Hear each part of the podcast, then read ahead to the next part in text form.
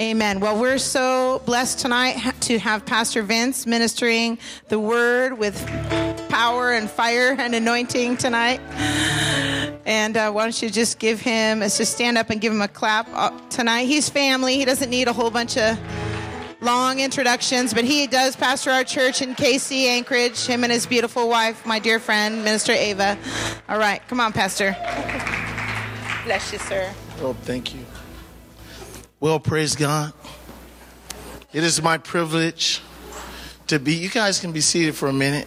We're going to pray in a minute.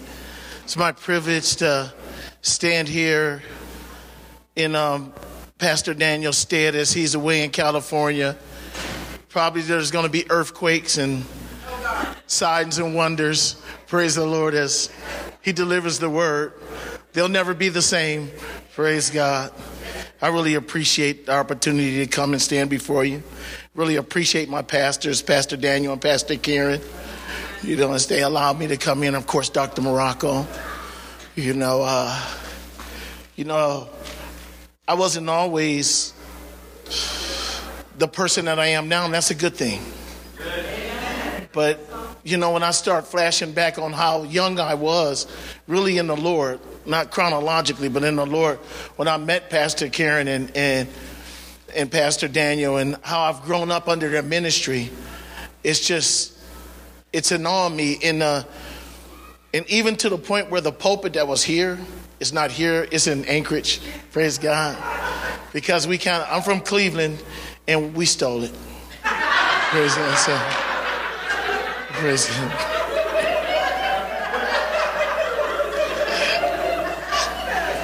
We couldn't help ourselves, you know. We just. But they've forgiven us, and we're just moving on from there. No, Pastor Daniel really gave it to us. So, and that was just awful generous of him to do that. He saw that little piece of thing. Y'all should have seen. No, I ain't even going to tell y'all. It was just bad. Okay. Well, I want to talk to you tonight about taking a city for God, okay? If you could, open your Bibles with me to Numbers chapter 13. Numbers chapter 13, I'll be starting in verse 26, in reading through chapter 4, I don't know.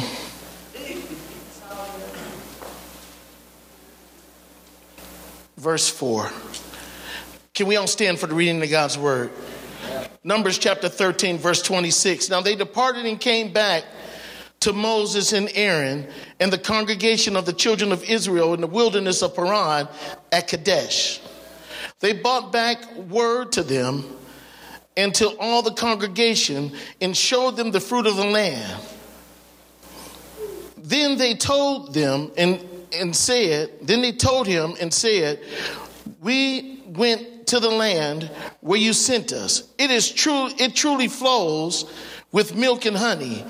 And this is its fruit. Nevertheless, the people who dwell in the land are strong. The cities are fortified and very large. Moreover, we saw the descendants of Anak there. The Amalekites dwell in the land of the south. The Hittites, the Jebusites, and the Amorites dwell in the mountains. And the Canaanites dwell by the sea and along the banks of the Jordan." Then Caleb quieted the people before Moses, and said, "Let us go up at once and take possession, for we are well able to overcome it." But the men who had gone with him said, "We are not able to go up against the people, for they are stronger than we." And they gave the children of Israel a bad report of the land which they had spied out, saying, "The land through which we have gone as spies is a land that devours its inhabitants, and all the people whom we saw in it are men of great stature. There we saw the giants. The descendants of Anak came from the giants, and we were like grasshoppers in our own sight, And so we were in their sight. Father, we thank you for your word. I'm going to just stop right there. I'm not going into 14 yet. We just want to thank you for your word. Let it be a light unto our feet and a light and a lamp unto our path to reveal your will for our lives, God. May we walk so much in your word, God, that we're conformed to the very image of your son, that in every way possible, we're more like him, God. Have your way in us tonight as we dine on the word of God. In Jesus' name we pray, amen and amen. You may be seated. Wow. It goes on in chapter 14, it says, so all the congregation lifted up their voices and cried, and they all wept all night. And the children of Israel complained against Moses and Aaron, and the whole congregation said to them, if only we had died in the land of Egypt, or if only we had died in the wilderness.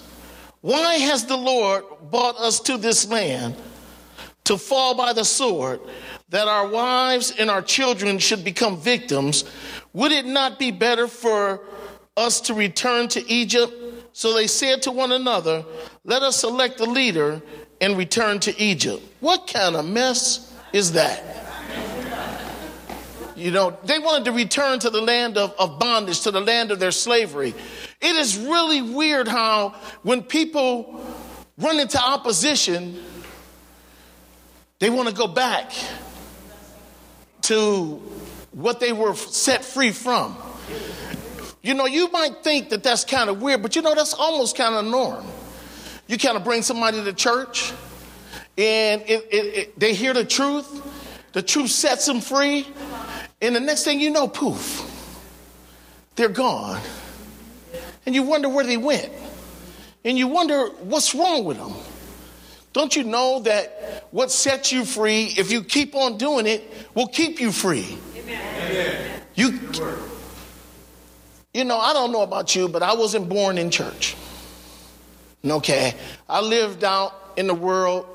You know, I'm the product of third generation alcoholic in my family. My kids aren't alcoholics. They don't drink. Okay. Praise God. The buck stopped here. Okay. And that's a whole nother story. But the thing is I tried to go back. Now that's weird. You know, I tried, you know, I started getting sad. I started getting depressed, you know, because I got out of fellowship and got away from people that were speaking life into me. And I said, well, you know, maybe I'll just drift back and go check out a bar or something. You know, maybe I can get that old feeling again. And, you know, I'm going to tell you, man, there's nothing that was. I'm sitting in the bar and I'm trying to drink a beer and I can't do it. And now if you ever been to a bar, you don't know how much money they pay for that beer. I was going to drink that beer because I wouldn't want to waste that money, but I couldn't do it. It was like something constrained me. And it was like, no. And it was like, I was like, whoa. It was like one of them sci-fi movies. Okay, and you hear this voice talking to you, and you know it's somebody is talking to you, but you can't see him. It was a weird night for me because I sat there over an hour looking at that stupid Budweiser. And that thing looking back at me, and I'm going, And I talk, you know, people come by, how you doing? And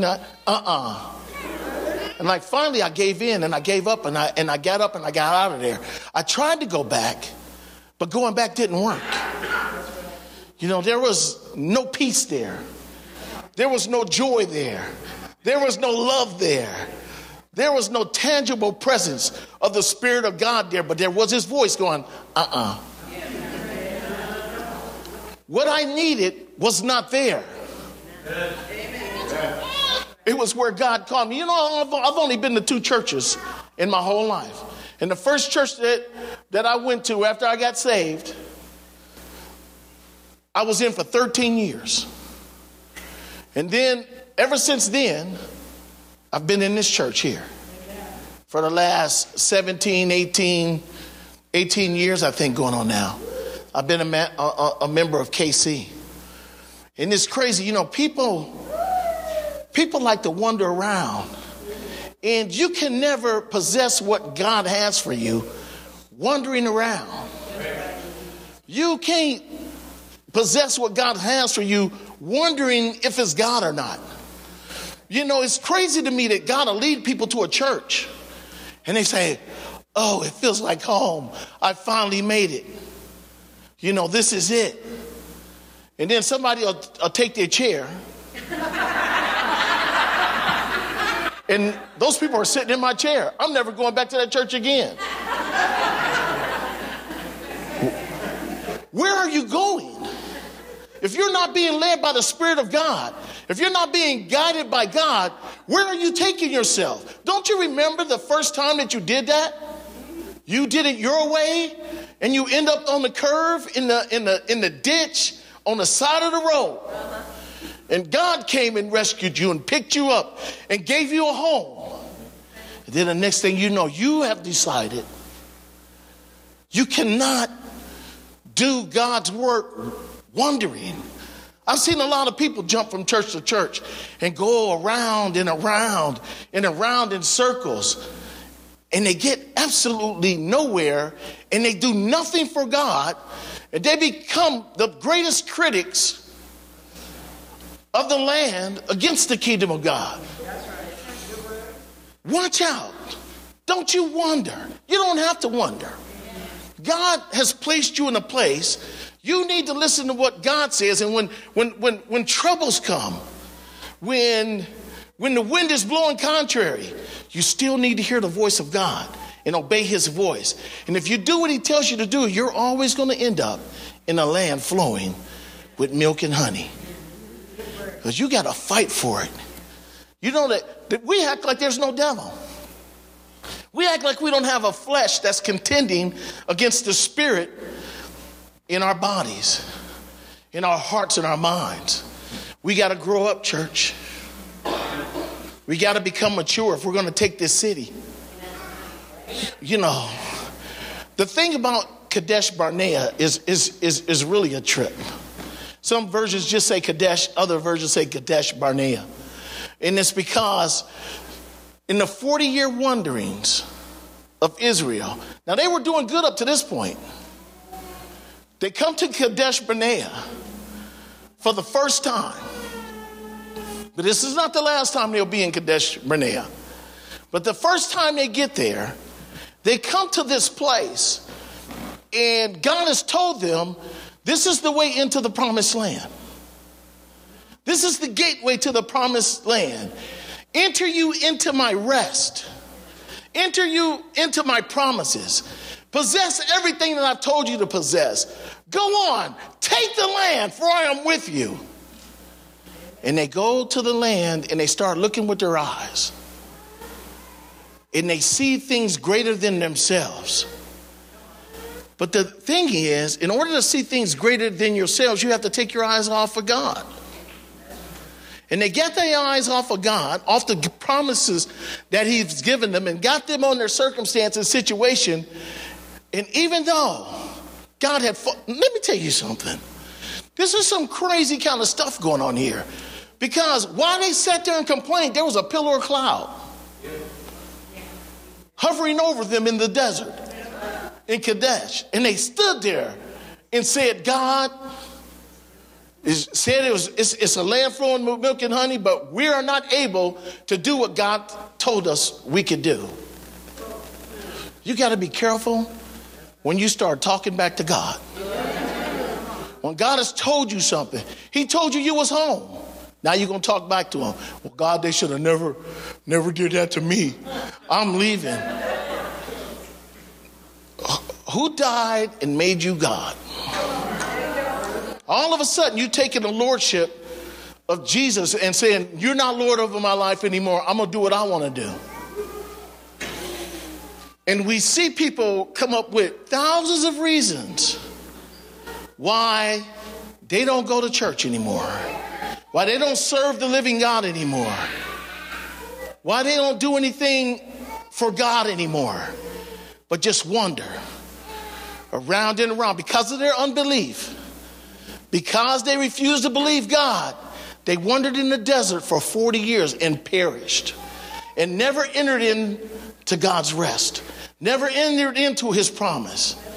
Well, let it not be said of you that you would wander around from place to place and around in a circle, going over and over. Do you know what the most visited place in Israel's wanderings was?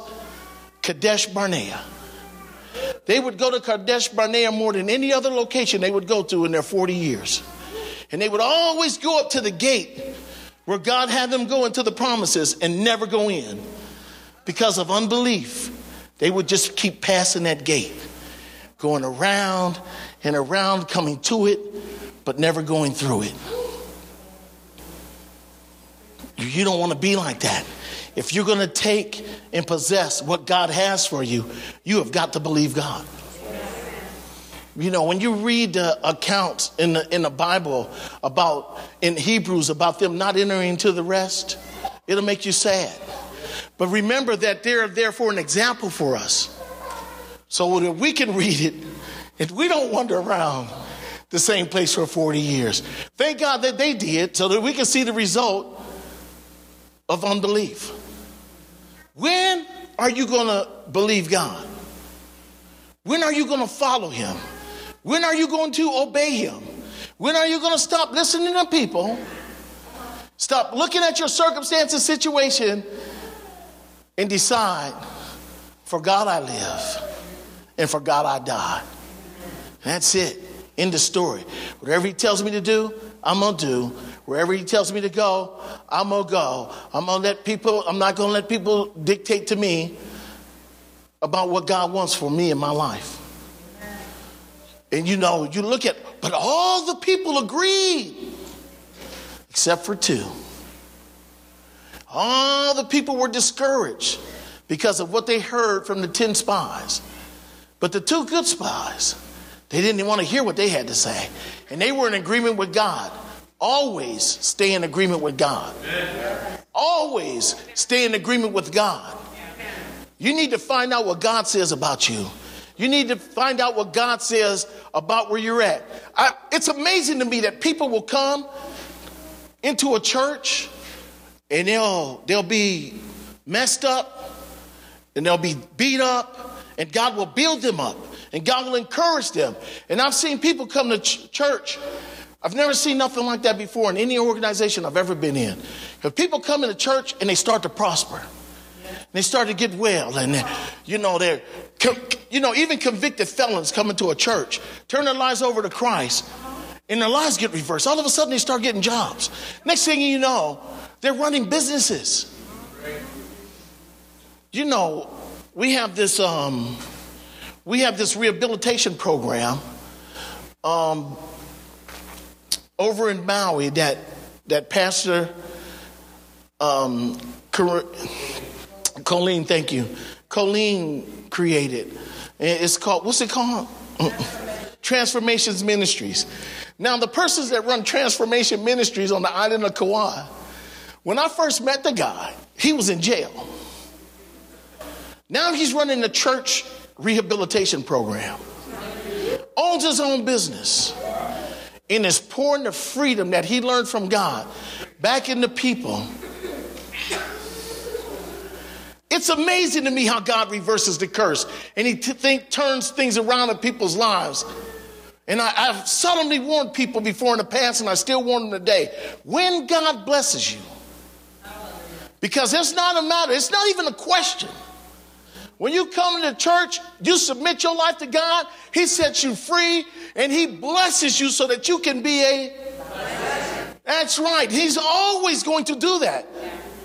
He's always going to bless people. He's always going to lift people up. He's always going to make them the head and not the tail, above and not beneath. That's his promise to them. And he will get them up, and they will get jobs, and they will get places of responsibility, and then forget about God. I said, when God blesses you, don't forget about him. Because a lot of people do that. They get blessed and they forget about God. And they end up in the wilderness. I like the Bible. It didn't say they ended up in the desert. It said they ended up in the wilderness. Okay? That is like, why would you want to be in a place and live like, it's almost like living like an animal. You know, but it boils down to this, is living your life without God, going around and around in a circle. Don't you do that. Don't you quit on God. Don't you give up on God. Don't go round and round in a circle. You know, you're not going to get anywhere, and you're going to be wore out at the end.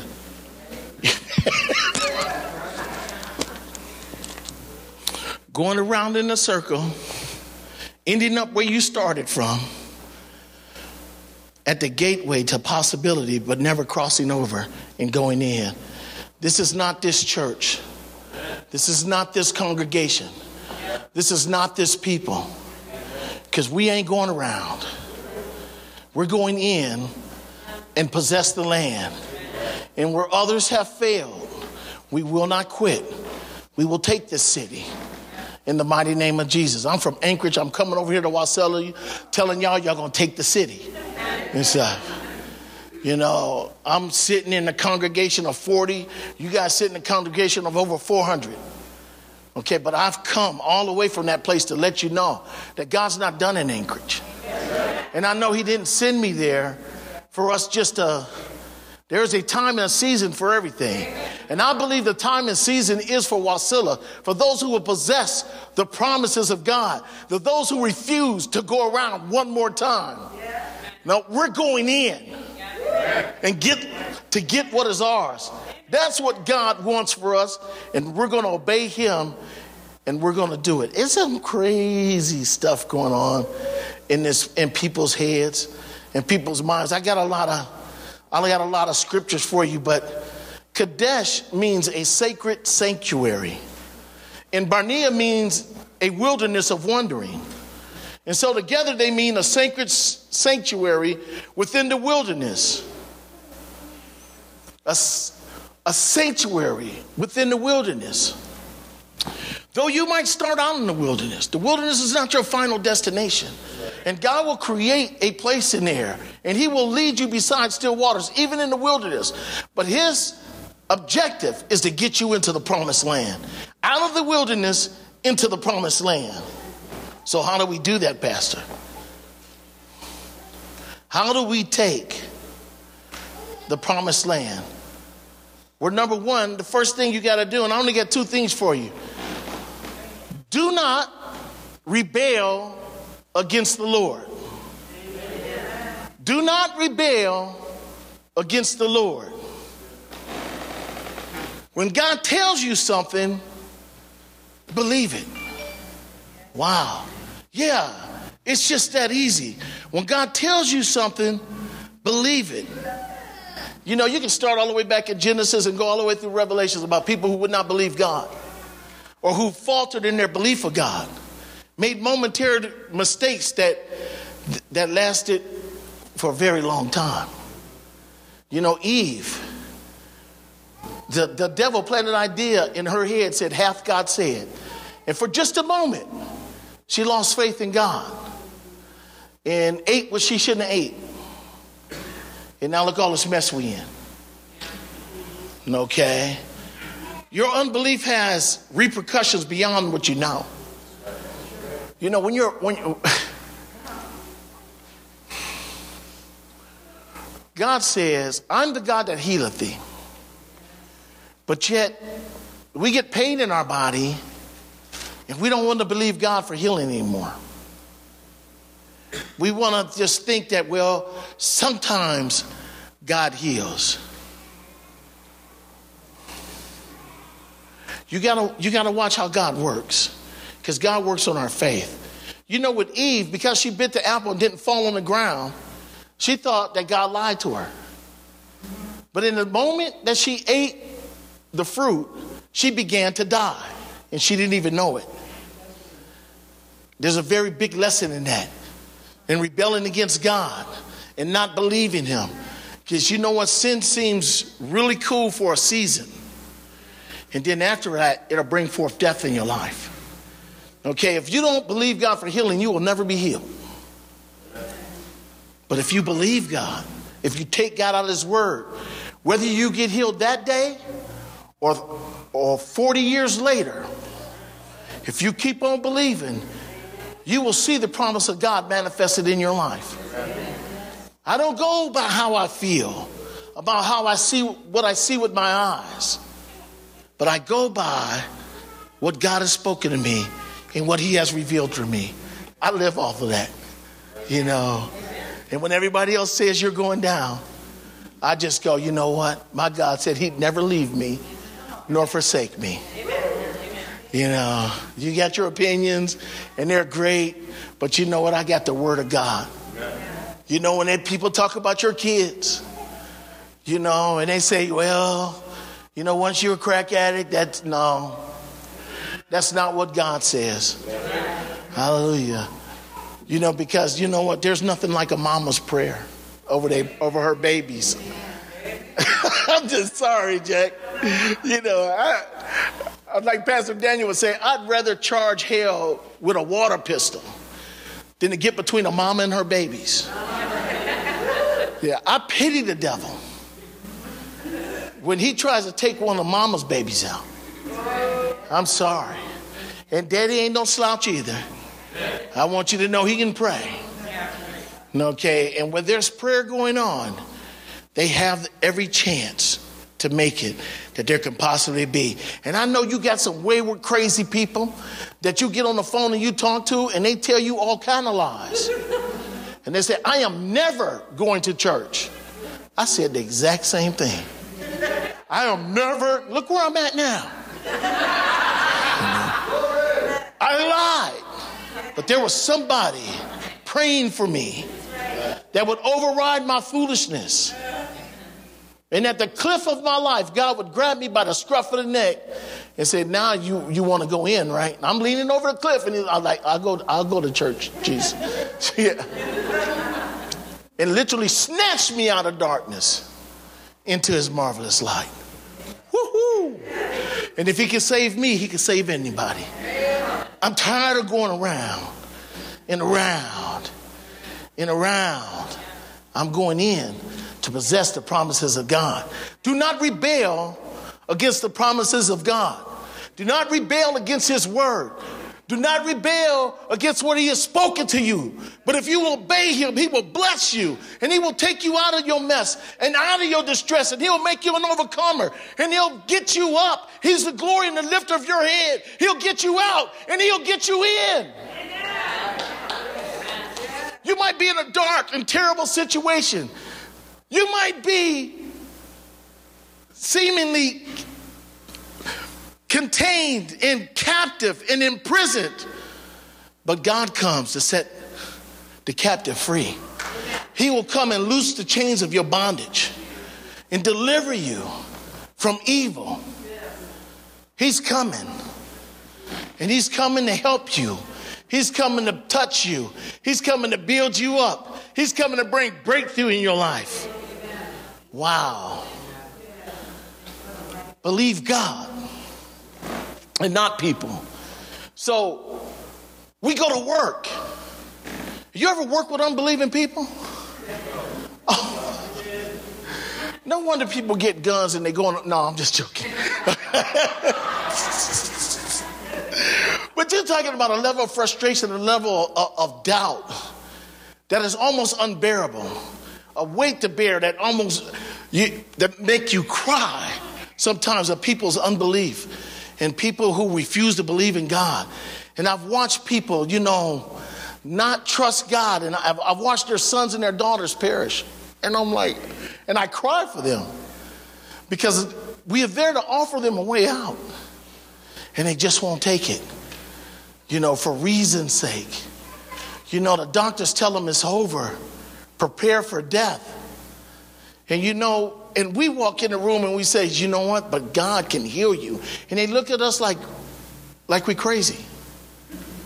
And we are. We're crazy in faith and believing God for the miraculous. And he said, lay hands on the sick and they shall recover. And we go there to pray. Not a prayer agreement over somebody dying, but a prayer of agreement over somebody living. Have I ever prayed for people to live and they died? Yes, they have. Have I ever prayed for people that was dying to live and they lived? Yes, I have. Hallelujah. Now I'm going to ask God about the stuff that didn't happen Okay, but I am so happy that God was with me. And the things that did happen when they did recover, you know, because there was somebody of faith praying. And somebody who was supposed to die lived. You know, it's amazing if you'll believe God what'll happen.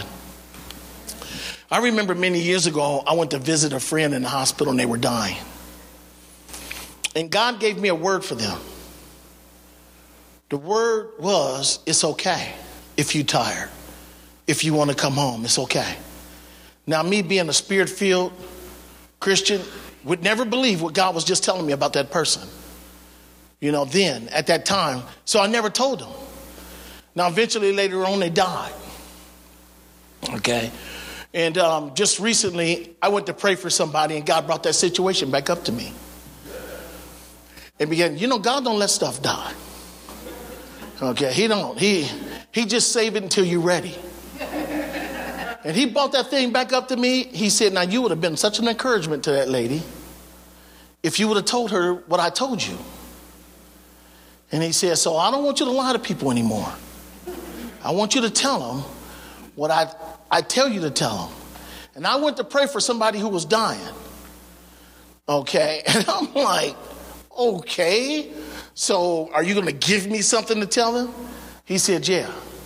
He said, in Isaiah, it says, you shall run and not grow weary. You shall walk and not faint. I said, what? I said, these people are dying.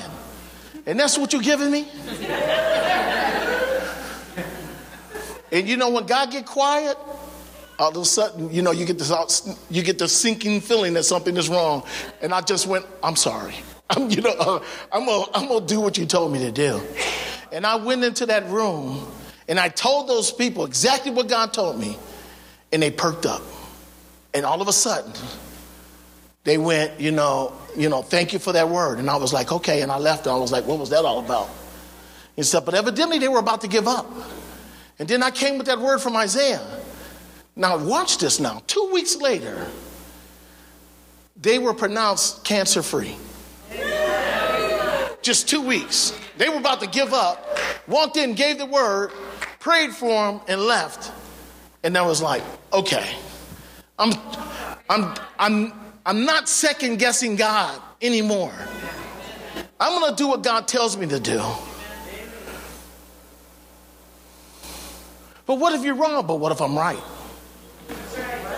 The devil is always gonna come with the doubt and unbelief. You know, we have the great capacity of seeing what's wrong. And but God who made us and formed us and shaped us has the capacity to see what is right in us and reveal it to other people. And it says, don't treat them according to what they've done wrong. And you go, that is not human. If they've done something wrong, we treat them according to what they've done wrong. But God tries to get us to see what is right in a person's life and tries to get us to edify them and build up what is right in their lives, not condemn them for what is wrong in their lives. And we don't want to believe it. We don't want to do it. But I've seen it work.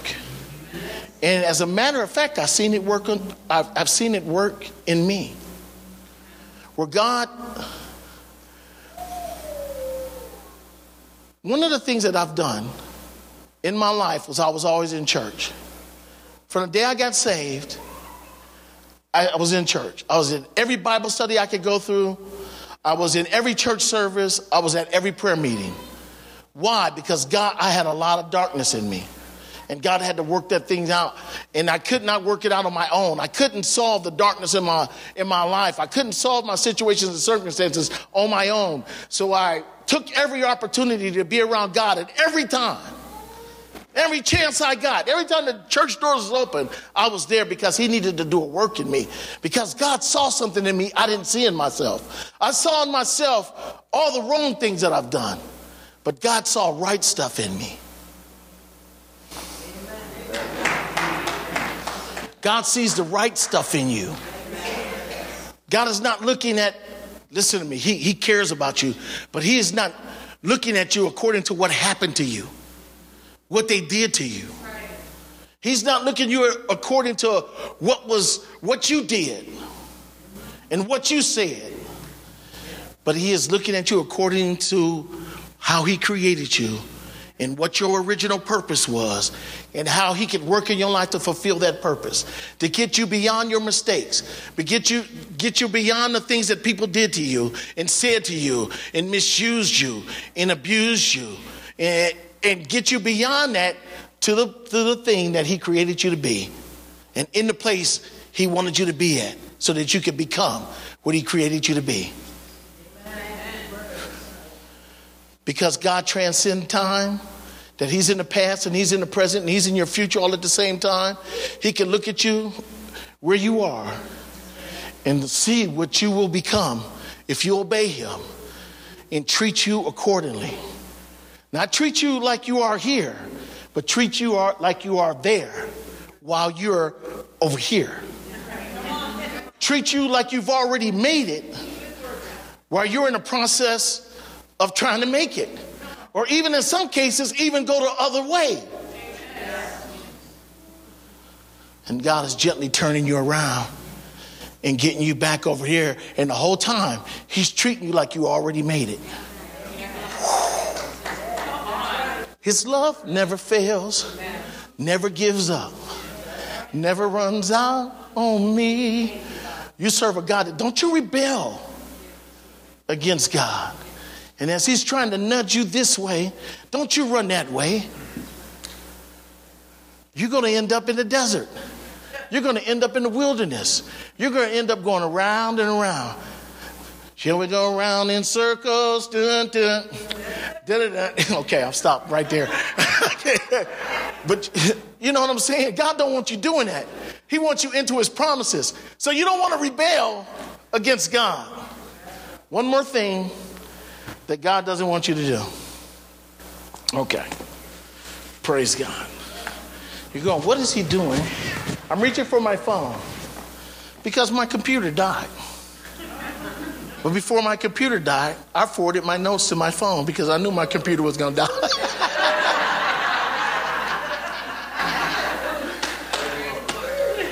Okay, so number one was don't rebel.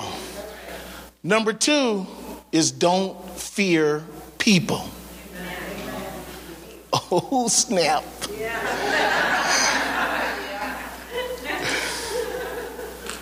People. You can't live with them. You can't live without them. You got to have people. And people are always going to be in your life. And people, when you can't see what's wrong, will definitely point it out to you. Everything in your life could be going so right, and people can come and tell you about how so wrong it is. They so good at it. Just like, you know, we got some mamas and daddies out there that ain't saved. And you can come skip the loo in the house as dainty as a butterfly and just, and by the time you leave the house, be depressed. The worst place for me, I don't know about for you, the worst place for me is home. Not the home where I live at now, but the home I grew up in. That's the worst place for me. Them devils know me. And they know how to get to me. They know how to get up under there, get through that armor, get down into the crevices in the cracks, and bring you down, down, down. And the next thing you know, you behaving like you did when you was 15 and 16 years old because you have succumbed to that thing.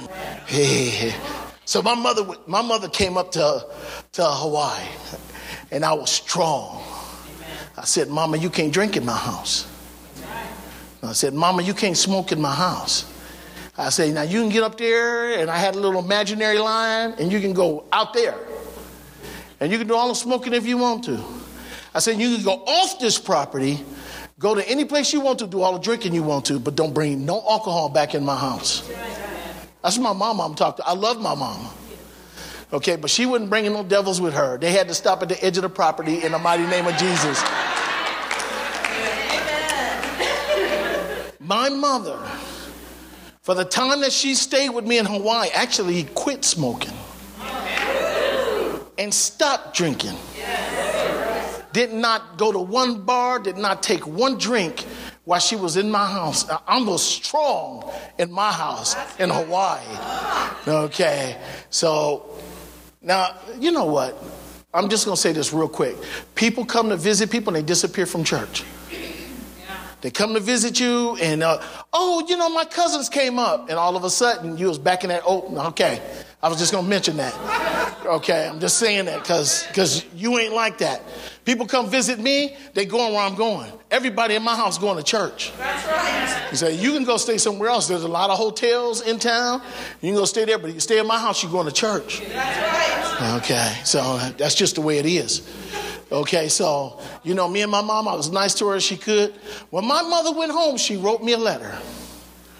Now, how many people know that when people come to visit you and you make a mistake, you just go, oh, why did I do that? So stupid. And that's all you judge by your mistakes. But watch this. My mother wrote me a letter, and she said, you know what, son? You've changed. And I never thought you would change. I'm like, this is my mother talking to me. That hurt my feelings. And I never thought you would change. But I could tell that you're different by the way that you fight with your wife. I was like, that don't make any sense to me. Okay, but God, evidently, the way that I fought with my wife was different than when I used to fight. And the words that I used were different than what I used to use.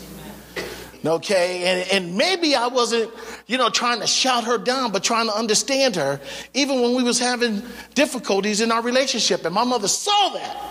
And she glorified God in heaven because of the way that I fought with my... Now, only God could do some mess like that. All right? To this day, if anybody in my family is having trouble with each other, they call me. And they go, how do we straighten it? They're not going to listen to me. But they still call me.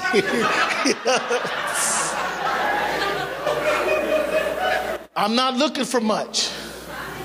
But I know where I'm strong and I know where I'm weak. Because the next time I step into Cleveland, it's going to be a whole different story when I step there next time. I'm just saying. That's right. I've been back home, but I've been non-confrontal. I've been back home, but I've only dealt with my mother and my two sisters. I don't have any brothers. My mother and my two sisters. I've only dealt with them and my nieces and nephews, their kids. My mama's grandkids, because I can't deal with the rest of them people. Okay? And when Uncle Vince talks, everybody listens. I don't get no smart mouth and none of that. These kids, they pay attention to me. They love me. They understand me. Why? Because when they visited Hawaii, I put the fear of God in them. They all go to church. Every last single one of them. All my sister's kids go to church. Both sisters. They all go to church, okay, because they all spent time with me in Hawaii where I was strong. You understand what I'm saying? So I don't care what kind of devilish stuff. Some of them have been to jail, but they go to church on Sunday. I don't know what it is. I got one of my nephews lead his youth group, is the youth leader in a church. And took his kids last summer on missions to Mexico. You got to watch about what people will do in your life. Okay? Because they will get you to be the old person and not the new person. Because you respect people. When you walk into mama's house, you become mama's baby again. Instead of, if she's not saved... Your mama's evangelist. You're Christ's ambassador to her. And you need to go and show her love. You need to go show daddy love. I don't care how much Jim Beam he got. sitting on the living room bar and all that stuff, it makes absolutely no difference. You're not there to represent yourself. You're not there to get depressed about what you see with your eyes, but you're there to possess the promises of God. And when you step into a place, you got to know that God has given you the very ground the soles of your feet tread on. And when you go back into your old house, when you go back into your old environment, it's a different you. And that devil, shut up. In the name of Jesus. Yes. You know, talk to the hand. I'm going to go love my mama. And I'm going to go love my daddy. I'm going to go love all my nieces and nephews.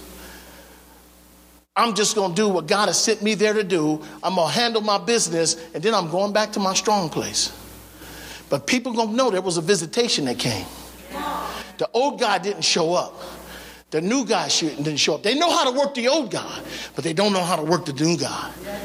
Don't let people intimidate you. You know, I tell, y'all know my son got married, right? Yes. Yeah. You should have heard what he was saying a month before that. Before he moved to Alaska. He was in Hawaii. And he was living by himself in Honolulu. I hope he's not watching tonight. And he was saying one thing, and I'm on the end of the phone in Alaska saying something different. I go, I don't believe you. And I ain't never going to church. And I ain't never leaving Hawaii. Blah, blah, blah, blah. Talk to the hand. I know whom I serve, and you are not him. You ain't God. You can sit there and talk that mess all you want to, but you looking at a man that knows how to pray. And when he'd hang up, me and my wife would put our hands together. And we pray the effectual, fervent prayer of the righteous that availeth much. Come on. Amen. Amen. Yes. And we didn't even know that it was until he showed up in Alaska. And we was like, woo, woo, got bad, man. Oh, he's awesome. And then he married somebody that we actually like. What in the world is going on with that? You know why? Because we don't listen to people. And what I mean by listening to people is people that are not basing their what they believe and what they say on the word of God. They're basing what they say and what they believe on their feelings. Well, you know what I feel. You know what I've lived. You know what I understand. What does the word of God say? Because that's what the authority is. Not what you've been through and not how you see life. And God knows you're great. Hallelujah. But you ain't greater than him. And what he says rules and reigns in my life. You no longer control me. You go to people on the job. They laugh at you and smirk at you because you're a Christian. Now, if you work in some place and people don't know you're a Christian, something is wrong with you, not something that's wrong with them. Just want you to know that. Ain't no such thing as secret Christians. And people know I'm saved. Every job I ever been at, they know I'm saved. They know I'm married. Okay, ain't no secret. Oh, you married? No, Oh, when I introduced my wife to people that I worked with when I was in the world, they would go, oh, you Vince's wife. He told me so much about you. That's right, and she would smile because she know. Jay, oh, I didn't know Vince didn't have a wife. Ooh, ooh. Oh, no. But it's the same way with Jesus. Oh, I didn't know you were at the church. What is wrong with you? And people try to intimidate you to get you to act like them. You know? I had a young man go out to me and say, man, Christians are weak. You know, that's why I'm not a Christian. He wasn't even talking to me. And I said, excuse me. Because I knew him. I said, excuse me, what you mean Christians are weak? Oh, you got to believe in something and all that, you know, because you need help in your witness time. I said, you see that wall over there? And he goes, yeah, I see that wall. I said, you see that tree over there? Yeah, I see that tree. I said, it don't take no strength whatsoever to believe in that wall. That's right. And to believe in that strength, in that tree. Because you can see it, and you can touch it, and you can feel it. I said, but I am so much stronger than you because I know that there's an angel standing right here with us, watching over me. I know there's a God in heaven that saves in. I'm not weak because I can believe in what I see. I'm strong because I can believe in what I don't see. You're the weak one. You know, sometimes I just get little. But homeboy never again challenged me with that weak thing. Because I'm telling you, what we do is impossible for them to have joy in the midst of a storm. I mean, it looks like all hell is breaking loose. They come, oh man, my life is... Calm down. You know, nobody kicked God off the throne. Let me tell you something. I went through the same thing you did, but not, I didn't go through it the same way you went.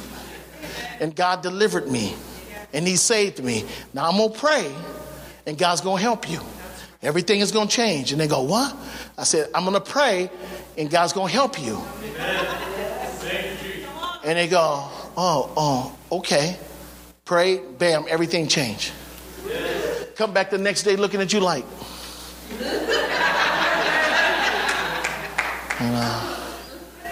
yeah. I've had people in my church that have come for prayer and told me this on the prayer line.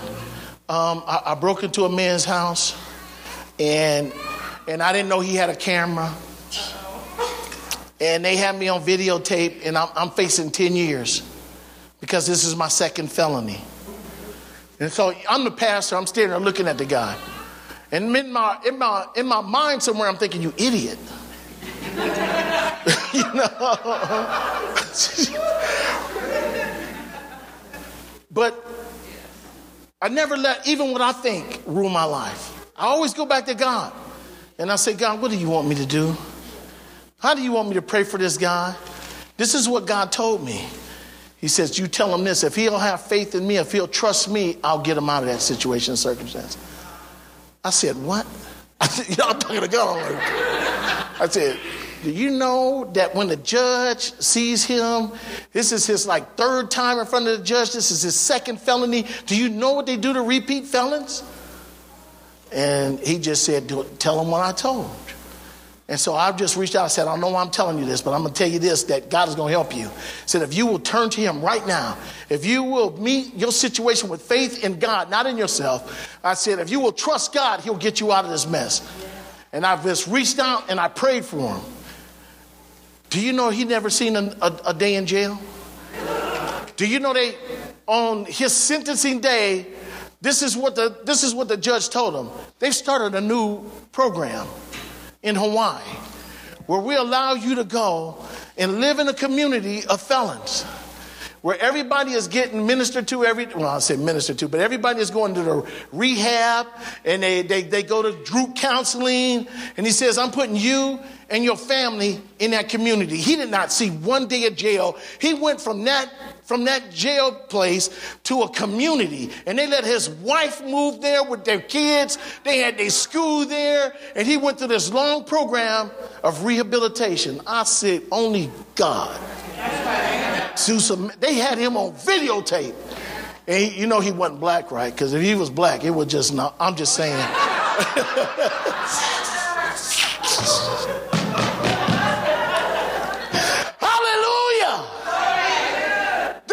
Rebel against God, and don't you listen to people. You listen to God. He was the one that called you out of darkness into his marvelous light. He's the one that broke the chains of bondage off your life. He's the one that set you free and delivered you. You listen to him. Don't even listen to you. Listen to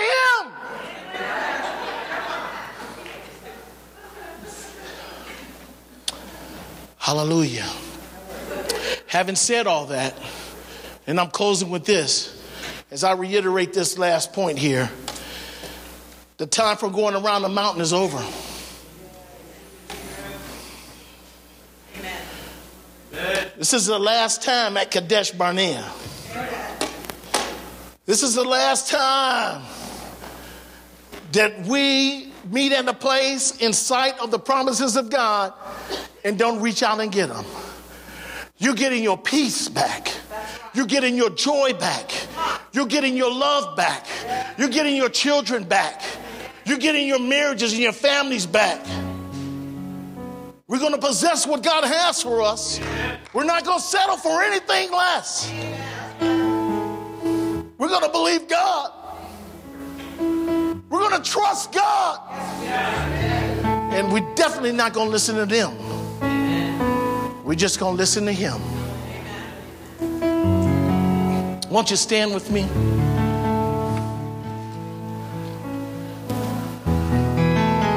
Now, I never want to close a service without giving somebody an opportunity to come to Christ. You can't possess what God has for you without God. You got to have Jesus in your life. But when you do, all things become possible.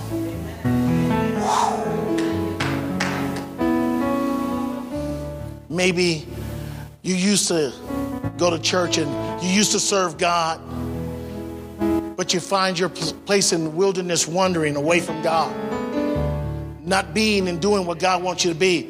You know, all you have to do is rededicate your life to God tonight, and he'll put you back on the right path, on your path to your promised land. Maybe you're not sure if you died today where you would spend eternity. God wants to help you tonight. He wants you to know that you know that you know that you are going to inherit his promises.